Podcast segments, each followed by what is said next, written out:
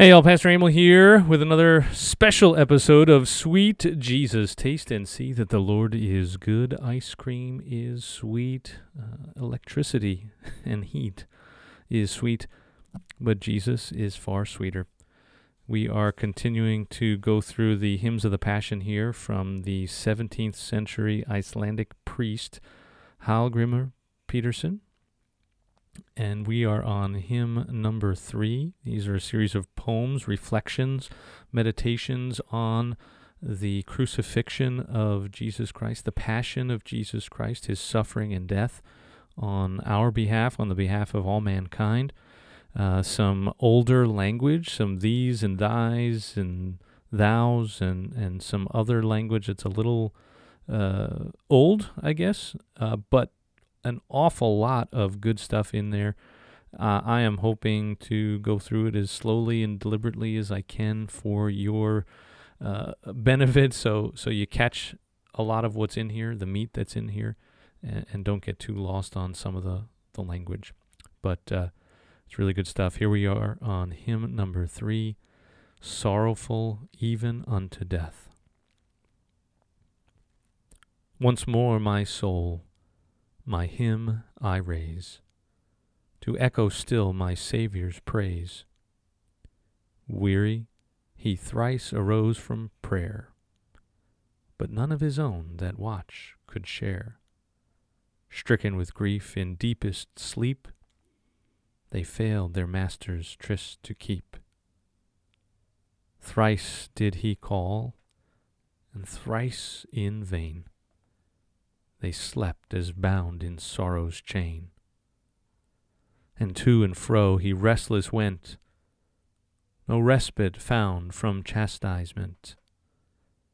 Upon his soul the pains of hell and shafts of holy justice fell. Gone were the beams of heaven's light, darkness lurked for his soul that night. No friend to cheer, or sympathize, no ray of light from earth or skies, as when he dwelt in the wilderness, naught to console and naught to bless. As in a glass, this picture shows the ceaseless cares and bitter woes that plague the heart that excludes him and vainly roams in darkness dim.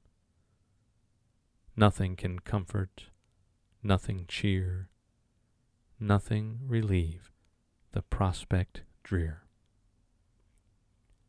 Here too I see the awful doom of hardened souls in nether gloom. From plague to plague they wander there, in outer regions of despair. O sin, how vile thy poisoned sting, so low a human soul to bring. Again, my soul, we here discern a blessed truth for thee to learn. The fires of wrath and judgment's fears were quenched by our blessed Saviour's tears. His soul's distress and agony bring life and joy and peace to thee. Thy weary steps, dear Lord, that eve, have taught me to thy paths to cleave. Thick darkness gathered round thy head, that I might to God's light be led. In thy great need none stood with thee, that I might ne'er forsaken be. E'en unto death his soul was bowed, when prostrate neath that awful cloud. My deathbed thus is rayed with light, when run the race and fought the fight. Now are the powers of ill undone, death is defeated, Christ has won. Such were the powers of death and hell, that on that holy victim fell. His form was bathed with blood like sweat, wrung from him thus to pay my debt. It fell upon the sin cursed earth, a ransom of unmeasured worth. Adam, alas, the guilt incurred, when from the paths of right he erred. The earth by Jesu's blood was stained, when he its freedom thus regained. And now its blessed fruits we see on bush and verdure, flower and tree. When in my death sweat cold I lie, draw thou my blessed Saviour nigh, and let the memory of thy pains loosen from me my guilty chains. Let not the awful judgment flame my spirit for perdition claim. Each morn, as from my bed I rise, thy passion is before my eyes. And as I step on earth once more, my spirit moves me to adore. The grace thy passion brings to me, I humbly clasp on bended knee. When sorrow's arrows grieve me sore, that garden's bowers I explore, those drops of blood like sweat I view, my fears and doubtings they subdue. I know they have atonement won for all the evil I have done. The cause of all my woeful state, my judgment for the sin I hate, God's wrath revealed in righteousness is turned away. He waits to bless. The Son has borne the agony. The slave goes out of bondage free. His sweat became as drops of blood beneath that awful judgment flood. As deeper grew his agony, more earnestly he made his plea. And from his father's home on high a messenger of light drew nigh. If for succor thou long must wait, cease not to knock at heaven's gate.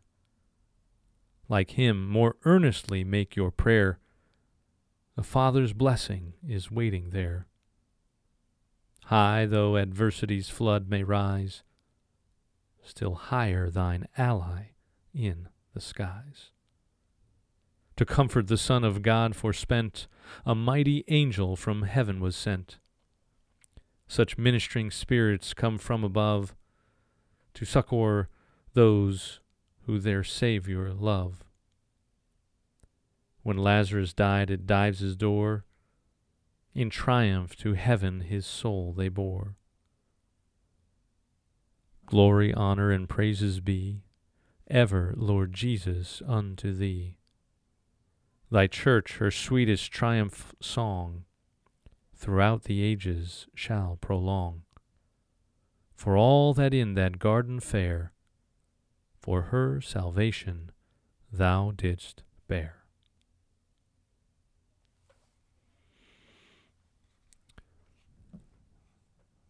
Some more neat stuff in there as Jesus continues to agonize in the garden and drips uh, bloody sweat as the pains of hell and the shafts of holy justice fell. As he was abandoned by his friends in his darkest hour. And so many more graphic ways uh, powerful ways of thinking about the gloom and the despair and the trouble that Jesus faced in that hour, in those moments, that night, uh, before he was crucified, before he was betrayed by Judas. And of course, his prayer made even more earnestly as uh, the night went on, and the assurance that a father's blessing is waiting there even though you're waiting for an answer, uh, just lean in more. Uh, a father's blessing is waiting there. High though adversity's flood may rise, still higher thine ally in the skies. God is for us. God is not against us. He seeks to have us enjoy his blessings. He, he's not trying to run from us. all kinds of neat stuff in here. Hopefully, uh, helpful for you in your Lenten journey, uh, meditating upon what Jesus did uh, for us. God bless you. I hope this is helpful. Catch up with you real soon. Bye bye.